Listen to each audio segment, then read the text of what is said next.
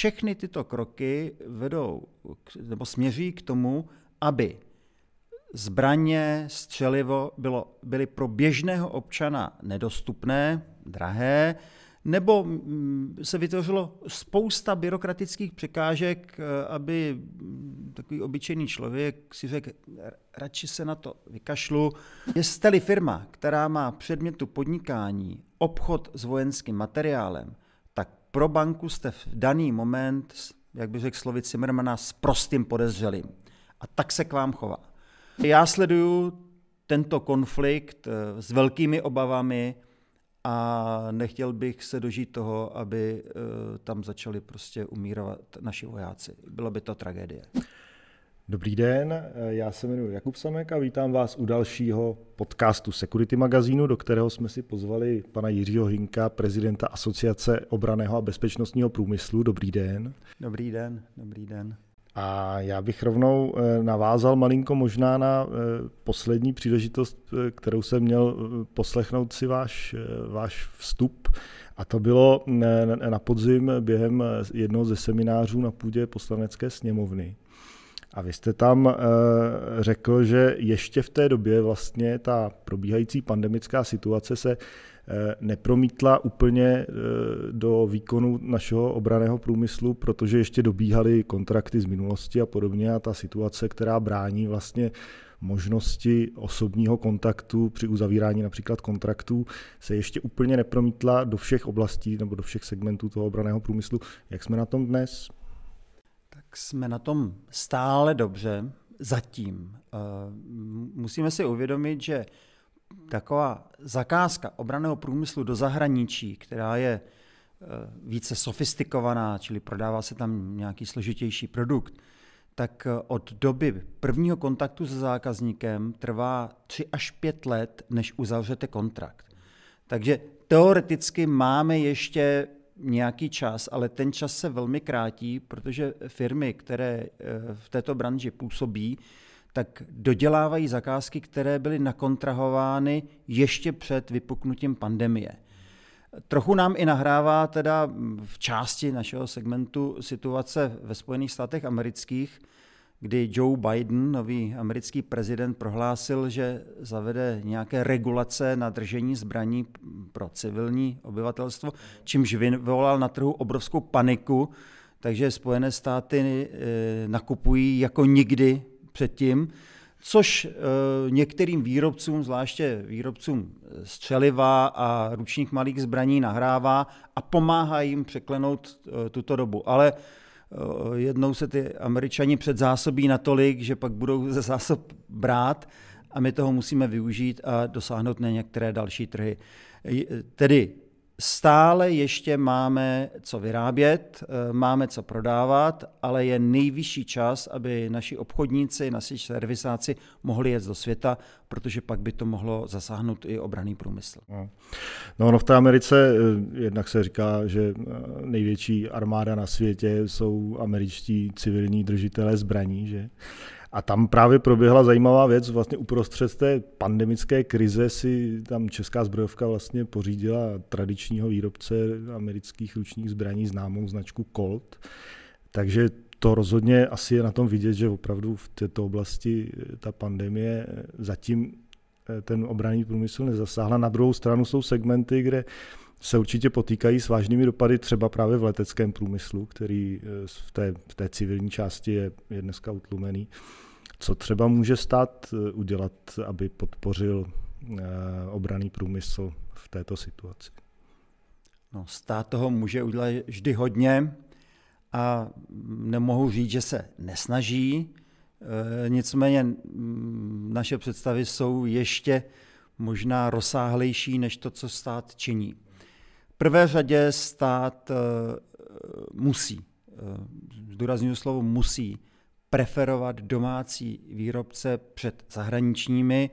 Ten důvod není ekonomická záležitost. Samozřejmě ty sekundární věci ekonomické jsou tam také. Ale ta prvotní úloha obraného průmyslu je zásobovat vlastní ozbrojené síly a vyrábět a mít výrobní schopnost pro dobu, kdy třeba uh, tomu státu může být ouvej, bude muset mobilizovat, bude muset čelit nějakému většímu ozbrojenému konfliktu a zde role domácího průmyslu je naprosto nezastupitelná.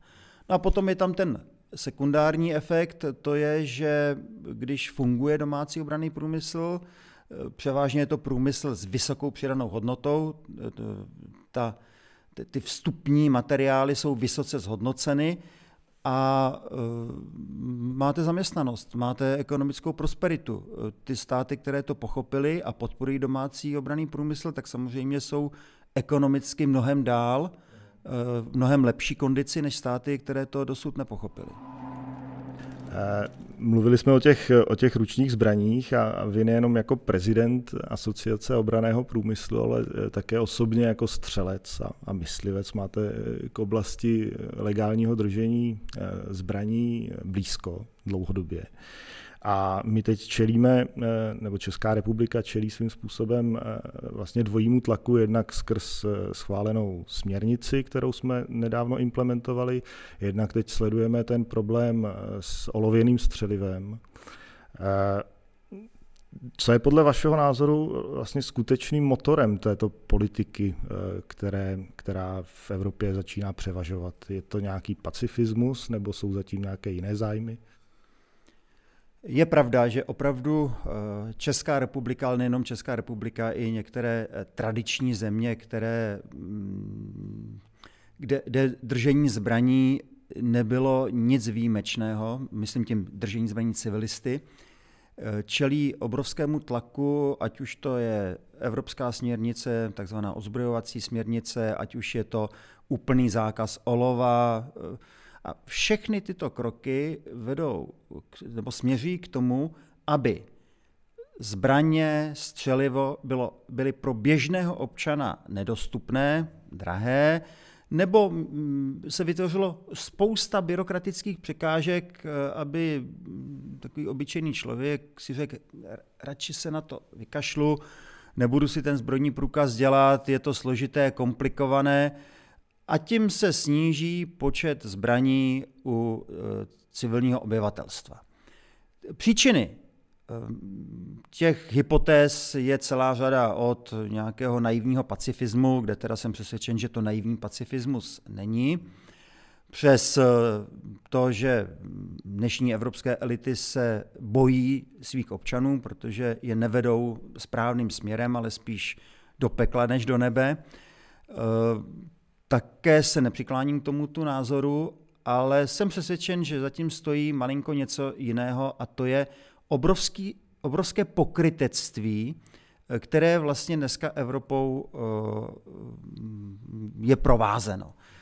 Eh, já bych malinko od zbraní odbočil k případu, který je relativně aktuální. Je to fotbalový zápas Slávě versus eh, Glasgow Rangers a ke konfliktu, který se tam odehrál. Eh, fotbalový obránce Kůdala údajně řekl něco ošklivého jednomu hráči Rangers, který v zápětí eh, ho obvinil z rasismu a eh, pak mu ještě v prostorách mimo dosah kamery dal nějakou ránu pěstí. Když se podívám na regule UEFI, tak tam se praví, že za to napadení proti hráče může dostat až pět zápasů stopku, čiže fyzické napadení, úder pěstí, pět zápasů stopku, ale za nějakou přihlouplou uh, urážku, slovní urážku, kterou aby se dala považovat za rasistickou, může dostat až 10, záp- 10 uh, zápasů stopku. Už jenom když se člověk podívá na to, tak vidí tu absurditu a to, co se vlastně dneska odehrává v Evropě, kde za fyzické napadení je míň, než když uh, ucedíte urážku, která mimochodem nemůže být nikdy rasistická, protože když já se podívám na to, co je to rasismus, tak rasismus je vlastně považování podle barvy pleti někoho za někoho méně ceného a vlastně se Eh, může to být i obráceně. Někdo, kdo má eh, tmavou barvu pleti, tak bude považovat bělocha za méně ceného, no takový rasistický eh, případ ještě nikdo nikdy neřešil. A ne, že někdo řekne nějakou hloupou poznámku. To není přece rasismus. A teď se vrátím zpátky k těm zbraním. V této atmosféře kde Česká republika má propracovaný systém e, držení zbraní, to znamená, je to věc nároková. Já bych to přirovnal trošku k řidičskému průkazu. Splníte-li všechny podmínky pro držení řidičského průkazu, dostanete řidičský průkaz. Splníte-li všechny podmínky pro Eh, držení zbrojního průkazu, to znamená, jste bezúhoný, jste netrestaný, jste zdravotně a odborně způsobilí. Eh, vidíte, že jsou to mnohem větší nároky než třeba pro ten řidičský průkaz, tak potom máte nárok mít zbrojní průkaz a máte právo si koupit zbraň podle typu, na co máte vlastně ten zbrojní průkaz. A v Evropě to tak není. V západní Evropě ta věc není nároková při splnění určitých podmínek, ale tam se posuzuje, zdali důvody, které uvádíte, jsou dostatečné pro to, abyste mohl mít zbraň. Dokážete si představit, že nějaký přistěhovalec, který má možná i teroristickou minulost, eh, požádá o držení zbraně a komise se v atmosféře, kde je vlastně úplně zvrácené hodnoty, kde řekne ne, v ten moment ho ten přistěhovalec může obvinit komisi z rasismu, um, může vyvolat konflikt, bude mediálně zajímavý, všechny média budou pro, o něm psát a říkat, jak se mohlo stát, že tady Ibrahim, já nevím jaký, nedostal zbrojní průkaz.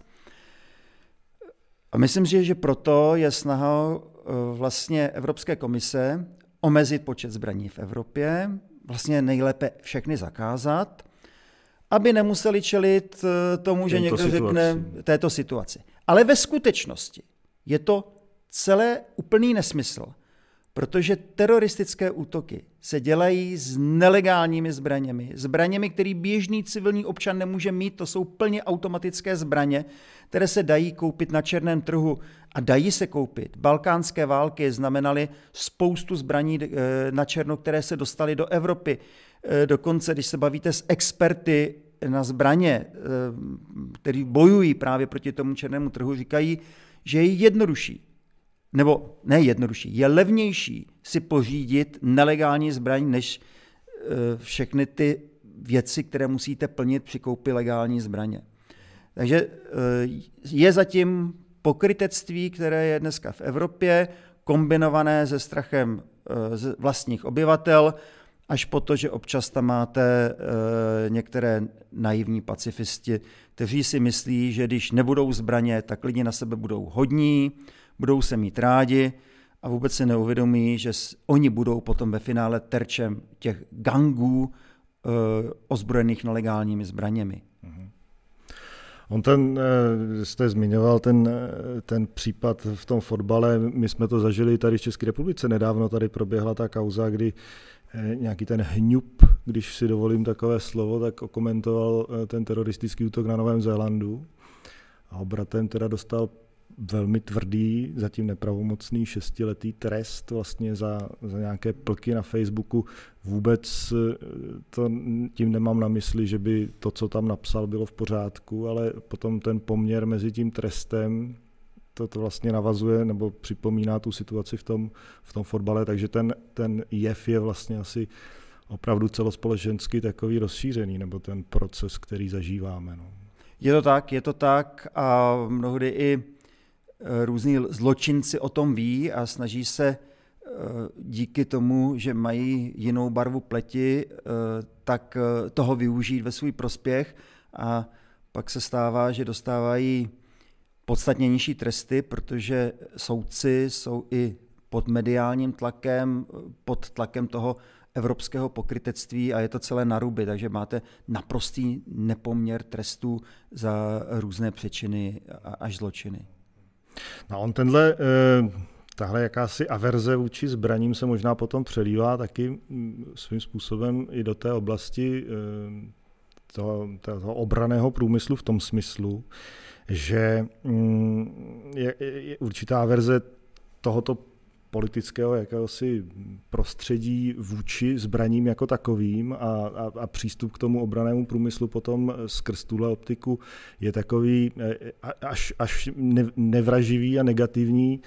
Eh, narážím teď na, na případy, kdy například je, je, je tu problém, o kterém i asociace ví, že jo, a to je to je přístup bank třeba k eh, firmám eh, z oblasti obraného průmyslu, které mají problém, nebo už byly případy, kdy bankovní domy k ním přistupovaly velmi přísně a nejen třeba v oblasti nějakých exportních nástrojů jako úvěrů, ale i třeba takových banálních případech, jako je otevření běžného účtu.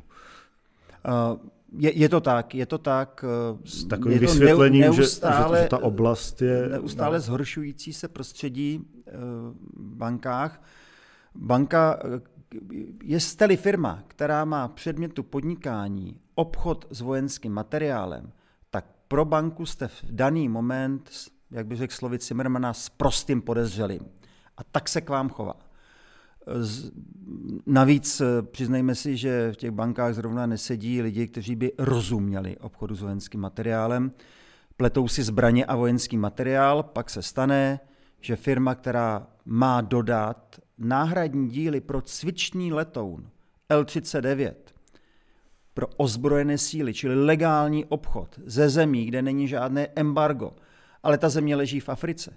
A ta banka odmítne přijmout platbu, protože se podívá vojenský materiál, podívá se Afrika a řekne, my vám tu platbu nepřijmeme. Eh, máme na trhu firmy, které, české firmy, teda, které dlouhodobě jsou velmi zajímaví klienti pro komerční banky a najednou ze dne na den eh, se zúčastňují tendru někde v Ázii na dodávky a opět říkám do země, která není embargovaná, nejsou v ní porušovaná lidská práva.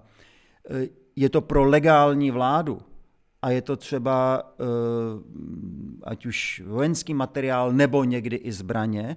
A součástí tendru je podmínka, že musíte dát e, garanci dodávky, čili buď bid bond, anebo performance bond, a banka vám řekne, že vám to nedá.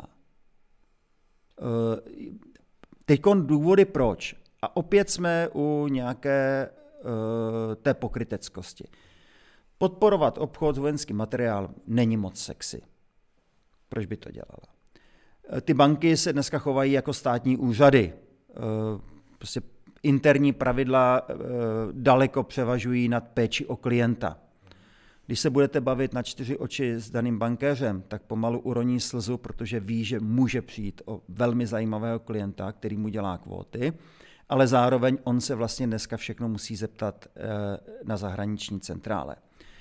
Samozřejmě zatím může být i konkurenční boj. Já jsem z těch lidí, kteří vidí zatím konkurenční boj, on je takové legrační, že politici se eh, téměř obnímají a, a jsou dokonce tady politické směry, které říkají, jsme všichni kamarádi v Evropské unii. Já říkám, ano, jsme všichni kamarádi do té doby, než přijde na konkurenční boj, protože my jsme ve skutečnosti velkými konkurenty. Buď budeme bohatý my, anebo bude bohatá nějaká jiná země, protože ty biznesy udělá ona. Uh, řada politiků si to buď neuvědomuje, nebo jim to úplně šumák. Jo. A uh, pak samozřejmě některé velké korporace, zvláště nadnárodní korporace, tím, jak jsou spojeny s tím bankovním sektorem, si mohou umět zařídit, aby odstavili konkurenci na, eh, na jiných trzích. Prostě, když chcete žádat o povolení na ten performance bond, tak vám to neodsouhlasí centrála České republice, ale musí požádat centrálu ve Francii a centrála ve Francii řekne ne. A jak my víme, jestli našemu jinému zahraničnímu konkurentovi ta centrála neřekne ano. My se to dozvíme až zpátky. Ale je to, je to čistě moje hypotéza. Pravda je, že my se snažíme tento problém řešit na uh, i evropské úrovni v rámci eh, Asociace leteckého obraného a bezpečnostního průmyslu, je to ASD, je to Evropská asociace, kde teda naříkají i jiné země. To jsem se chtěl zeptat, jestli je, problém. Tvrdí, že tak, jak to vidím já, že to tak není, že i oni mají problémy, ale pak by potom ta, ten konflikt Kamara Kůdela se odehrával, ty myslím ten kontext Slávě, Glasgow, i možná v tomto sektoru. Prostě zbraně je něco, co není zajímavé, sexy, teď budeme dělat charitu, teď budeme dělat třeba léky, to zní moc dobře, ačkoliv farmaceutický lobbying je teda jako velmi tvrdý. Nesrovnatelně v objemech vyšší určitě. Tak, ale líp se to mediálně podá, když to, když někam vyvážíme zbraně, tak vlastně vyvážíme teoreticky konflikt. Že ve skutečnosti, když někam vyvezeme zbraně, že můžeme toto, tuto uh, oblast uh, v podstatě uh, stabilizovat, protože na druhé straně jsou třeba ozbrojené gangy, které se snaží vraždit, vypalovat a když legální vláda nebude vyzbrojena, její jednotky nebudou vyzbrojeny, tak vlastně zapříčiníme mnohem víc mrtvých. Nebo ten náš partner čelí síle, která spolupracuje se zeměmi, které k těm otázkám nepřistupují s hmm. takovými skrupulemi. Že? Přesně tak. A to si nikdo potom neuvědomuje, ale proč by si pálili prsty? Proč by si ty banky pálily prsty? Proč by si orgány, které schvalují export vojenského materiálu, pálí prsty, mají potom čelit nějakým článkům od nevládních organizací, eh, které z toho mají velmi zajímavý biznis ve skutečnosti. A co se s tím dá, co se s tím dá udělat? Jaký, jaké postupy vlastně se tomu dají položit do cesty, nebo jakým způsobem se to dá vyřešit? Eh, co se týče bank, eh, my volíme dvě cesty. První cestu připravujeme jakousi interpelaci v Evropském parlamentu.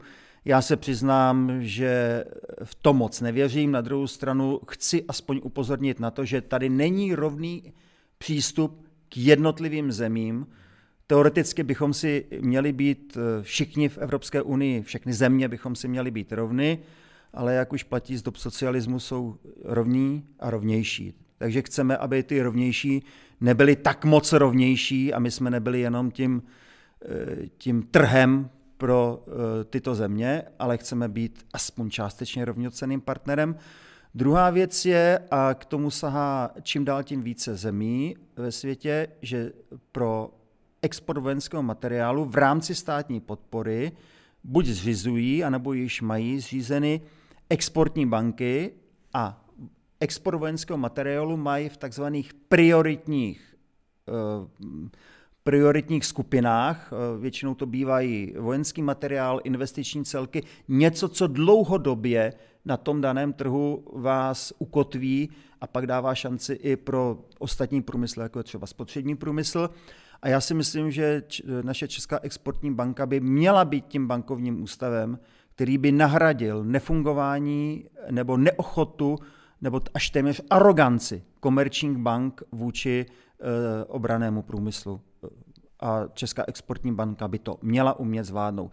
Samozřejmě je tam e, taky velká úloha ministerstva financí, která v tomto má vliv, protože stále nám chybí, aby vojenský materiál, obraný průmysl byl zařazen do kategorie strategického průmyslu čili podporovaného průmyslu státem. A máte přehled v rámci asociace třeba, že tento problém se týká um, obecně všech firm, nebo, nebo jsou nějaké segmenty, které jsou tím zasaženy více? My jsme v rámci asociace, která v současnosti má více než 120 členů, dělali výzkum musíme si uvědomit, že jsme velmi exportně orientovaným segmentem. Eh, zhruba 90 naší produkce je určeno na export. Eh, mimochodem, což je skvělé pro naši vládu, protože za prvé přinášíme peníze ze zahraničí a za druhé udržujeme výrobní kapacity, které kdykoliv v případě ozbrojeného konfliktu se mohou překlopit pro výrobní kapacity pro vlastní ozbrojené síly. Eh, jinak by ten stát musel mnohem víc eh, ten obraný průmysl subvencovat eh, a nám stačí, když nám umožní exportovat. A my se už o to postaráme sami. Takže je to pro nás velmi důležité, protože 90% naší produkce je určeno na export a většina, až na pár výjimek, většina firm sdělovala, že je závislá na bankovních nástrojích, protože dnes není nějakého velkého tendru, mezinárodního velkého tendru, kde by nebyla podmínka bankovní garance. Banka za to dostane peníze, víceméně ničím neručí, protože ty firmy mají takové obraty a takový majetek, že, že ta rizikovost je tam nula a přesto ty komerční banky se k tomu staví uh, špatně. Ve, ve svůj neprospěch, v neprospěch toho klienta, ale bohužel ty rozhodovací pravomoci jsou někde zahraničí. A když se dostaneme k obecnějším otázkám, jak třeba vnímáte nejen jako bývalý prezidentský kandidát, ale e, jako prezident Asociace obraného průmyslu pozici České republiky v rámci aliance. A teď nemám na mysli jen nějakou vojenskou nebo diplomatickou pozici, ale třeba i otázky modernizace armády. Jsme vnímáni jako seriózní partner?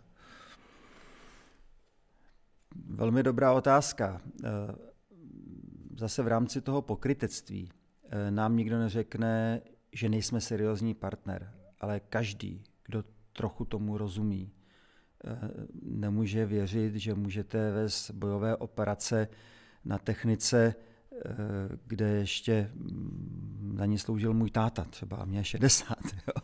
Tak myslím si, že ten dluh, který máme, tím myslím Česká republika, vůči vlastním ozbrojeným silám, je obrovský. Chceme-li mít kvalitní, eh, schopné, hlavně bojeschopné ozbrojené síly, musí být kvalitně vyzbrojeny. O tom to je. Eh, a není to o tom, že máme nějaký závazek 2% HDP eh, vůči alianci. To není ve skutečnosti závazek vůči alianci, to je závazek sami vůči sobě vůči vlastním obyvatelům. Když budeme dávat 2% HDP, tak eh, je to částka, která nám umožní mít ozbrojené síly eh, takové kondici, aby garantovali našemu obyvatelstvu eh, obranu a bezpečnost do nějaké úrovně konfliktu. Pak te, to je ten článek 3, článek 3 Atlantické aliance, to je o vlastních schopnostech nebo o schopnostech spolu s dalšími armádami. A teprve potom je článek 5, který mluví o tom, že když nám bude ouvej, že můžeme požádat o pomoc ostatní členy. No a v této souvislosti teď eh, zažíváme eh, eskalaci konfliktu na, na rusko-ukrajinské hranici. Eh, padají různé návody nebo názory na to, jakým způsobem by se k tomu měla aliance postavit podle vašeho názoru. Ehm, jsme dostatečně jako aliance eh, diplomaticky aktivní a důrazní eh, v tom konfliktu. Je pozice západu v uvozovkách eh, jednoznačná a, a proruskočitelná? Možná vás překvapím, já jsem ve skutečnosti pacifista. Pacifista ne ve smyslu, že bych byl proti zbraním. Já naopak zbraně vidím jako garanci toho pacifismu. Já jsem proti ozbrojeným konfliktům, eh, proti řešení eh, diplomatických záležitostí válkou. Ty kvalitní ozbrojené síly, eh, převaha vojenská, vám umožní lépe fungovat na diplomatickém poli. Ač nejsem žádný propagátor ani amerikanismu, ani Eh, rusismu, eh, ale eh, Američ mám ve své pracovně jeden plagát, kde je letadlová loď americká, dostal jsem ho v Norfolku na námořní základně americké, kde je letadlová loď a na ní nápis 90 tisíc tun diplomacie. Možná to zní hrozně, že někdo vyjednává takhle z pozice síly, ale vždy dosáhnete lepšího diplomatického úspěchu, když máte máte převahu, vojenskou převahu. Ale děsím se toho, že by tato vojenská převaha se překlopila do něčemu, co se prostě odehrálo, ať už to bylo africké jaro, kde se z toho bude bezpečnost Evropy zpamatovávat, jestli se někdy z toho zpamatuje, ať už to byly zásahy, nešťastné zásahy, ať už v Afganistánu nebo v Iráku. Eh, ukázalo se, že je lepší tu vojenskou převahu mít a využívat ji k diplomatickému řešení, než ji prostě použít eh, k nějaké si invazi, kdy nemáte plán B, to znamená, co bude potom, až tu zemi, až tu zemi obsadíte. Tam si myslím, že jsou velké rezervy na to. Ale vrátím se zpátky eh, k té situaci, která dneska se odehrává. Článek eh, jedna Severoatlantické smlouvy mluví naprosto jasně. Vyvarujeme zjednodušeně, vyvarujeme se ozbrojených konfliktů a vyjednávajme diplomaticky. Jsem přesvědčen, že lze toto řešit e, diplomatickými prostředky, ale musí se chtít, musí se využívat veškerých dostupných prostředků. Když se s protivníkem nebavíte, tak vlastně ani nevíte, jaké jsou jeho zájmy, co vlastně chce. I s největším nepřítelem se musíte bavit a to Evropská unie prostě nedělá. To jsou ta nesmyslná embarga, která ve skutečnosti nahrávají upevnění některých režimů, protože ten režim může ukázat na nepřítele, může ukázat na někoho, kdo mu ekonomicky škodí. A mnohdy to vede k tomu, že vy uděláte plané politické gesto, embargo, eh, víš, embargo vůči třeba Rusku, a ve skutečnosti vy vlastně posílíte pozici toho člověka, vůči kterému to embargo má být. Je to, je, je to protismlné, protismyslné. Eh, takže já sleduju tento konflikt eh, s velkými obavami a nechtěl bych se dožít toho, aby eh, tam začali prostě umírat naši vojáci. Bylo by to tragédie. To v každém případě. Hmm. Ta otázka moje přesně byla směřovaná spíš k tomu právě, jestli stav Severoatlantické aliance, když pomineme teď Evropskou unii, je ve tváři v tvář Rusku vlastně dostatečnou jakousi silou, která ho může odradit od eh, použití síly eh, při řešení svých nějakých konfliktů a zájmů, třeba právě na Ukrajině. Dokud budou Spojené státy Severoatlantické alianci, pak ano. A je smutné, že Evropa která, myslím tím, země Evropské unie nebo evropské země NATO, které se vychvalují, jak jsou ekonomicky na výši, nejsou schopni a ochotni hlavně. Tyto země nejsou ochotny dát finanční prostředky pro to, aby měli kvalitní ozbrojené síly v dostatečné síle a v dostatečné množství, aby se neobešly bez berličky Spojených států. A v momentě, kdy Spojené státy řeknou, že nebudou nadále tak financovat Severoatlantickou alianci, tak se evropské země tváří, že jim bylo ublíženo. Jak ublíženo? Teď od druhé světové války uplynulo tolik let. Kdyby se peníze, které se vydávají mnohdy na naprosto nesmyslné projekty, eh, dali na vlastní obranu a bezpečnost, což je primární úloha státu. Proto státy vznikly, aby se postarali o bezpečnost, ať už vnější nebo i vnitřní bezpečnost svých obyvatel. Teprve potom byly všechny podpory, nezaměstnanosti, já nevím, co všechno dalšího, ale to byla hlavní úloha státu. Tak dneska evropské země toto ignorují a neustále se spolíhají eh, na Spojené státy, že to za ně někdy vyřeší. Oni, když Spojené státy to budou řešit, tak budou především hájit zájmy Spojených států, nikoli zájmy evropských zemí. O, to, o ničem jiném to není. A když Spojené státy usoudí, že Evropa není předmět jejich zájmu a přesunou předmět zájmu do, do Ázie, tak Evropa bude naprosto nepřipravená. Z tohohle pohledu si myslím, že evropské země, eh, ať už země Evropské unie nebo evropské země na to zaspaly a neustále ignorují tu hlavní úlohu, kvůli čemu ty státy vznikly. A to je ochrana před vnějším nepřítelem a zabezpečení obrany, o, bezpečnosti svých, svých obyvatel. No a tím se dostáváme k tomu našemu zatím nesplněnému vlastně domácímu úkolu těch 2% výdajů na HDP, když to převedeme na tenhle konkrétní údaj.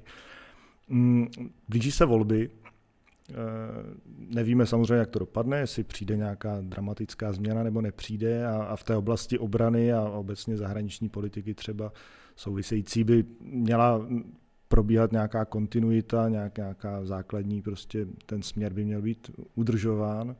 Nicméně, co byste vy jako prezident Asociace obraného průmyslu od případné nové vlády očekával, nebo možná bych začal, jak hodnotíte uplynulé období eh, v oblasti obrany, jak, jak k tomu naše vláda vlastně přistoupila, už jsme něco, už jsme něco zmínili, nicméně kdybyste vybral třeba konkrétní případ, bod, něco, za co byste vládu pochválil? Já se vždycky děsím změn, protože vždycky, když jsem měl pocit, že něco je úplně nejhorší, tak pak jsem myslel, že třeba to nejhorší nebylo. Ano, zblíží se nám období voleb. Já si vzpomínám na knížku Jistě pane ministře, jistě pane premiére, kdy nově ustanovený do funkce ministr udělá nějaký krok, za který ho chce premiér okamžitě odvolat a on se hájí tím, že to slíbil svým voličům.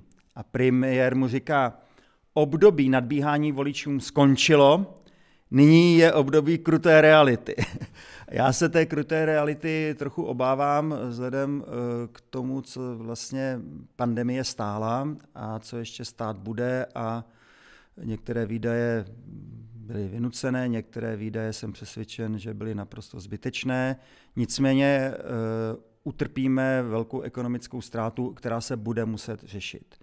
Na druhou stranu, uh, takže se bojím toho, že nová vláda uh, přestane podporovat možná vlastní průmysl, um, že bude takzvaně šetřit. Na druhou stranu platí jedno pravidlo, že sedlák, který neosije pole, tak nikdy nesklidí. A investice do obraného průmyslu jsou to osetí pole, protože my s 90% exportem jsme schopni garantovat eh, tu sklizeň a ne malou sklizeň.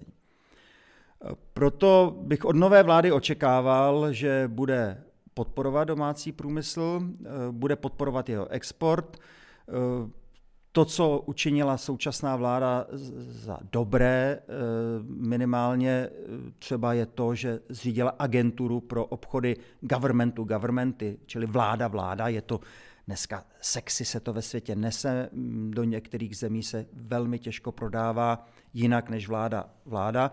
My nakupovat umíme, ale doposud jsme neuměli prodávat, nyní na to máme agenturu, ale jsem člověk z praxe. Mě ta agentura nestačí. Já bych od ní očekával, že třeba tato vláda aspoň jeden obchod, nemusí být velký obchod, jeden obchod udělá, protože na tom obchodu se můžeme vyzkoušet, jestli, jak to funguje, jestli je potřeba něco vylepšit, jestli je potřeba změnit nějaký zákon. A od nové vlády očekávám, že tuto agenturu bude využívat hojně pro export vojenského materiálu do zemí, eh, do kterých normálně vyvážíme a do kterých je potřeba vyvážet systémem vláda-vláda. Myslím si, že kdyby jenom toto fungovalo, tak i to byl pozitivní krok. Eh, nedávejme si nějaké velké cíle, eh, stačí, když jeden menší cíl naplníme. Myslím si, že průmysl to uvítá více než 20-stránkový materiál eh, ve volebním programu, co všechno splníme. A pak, když na konci Eh, volební období si ten materiál přečtu, já to dělám, tak jenom zamáčknu slzu v oku. Přál bych si, aby bylo víc konkrétních kroků. Tak jo, já vám eh, přeju hodně štěstí v tomhle ohledu, nám všem přeju hodně štěstí v tomhle ohledu. A moc vám děkuji, že jste si udělal čas a že jste za náma dnes přišel do našeho podcastu a budu se těšit při nějaké další příležitosti. Já děkuji za pozvání a budu se taky těšit na další setkání třeba v lepších časech. Děkuji. Díky. Děkuji. Děkuji i vám za pozornost a e, pokud máte chuť, tak samozřejmě se můžete do diskuze zapojit pod naším videem.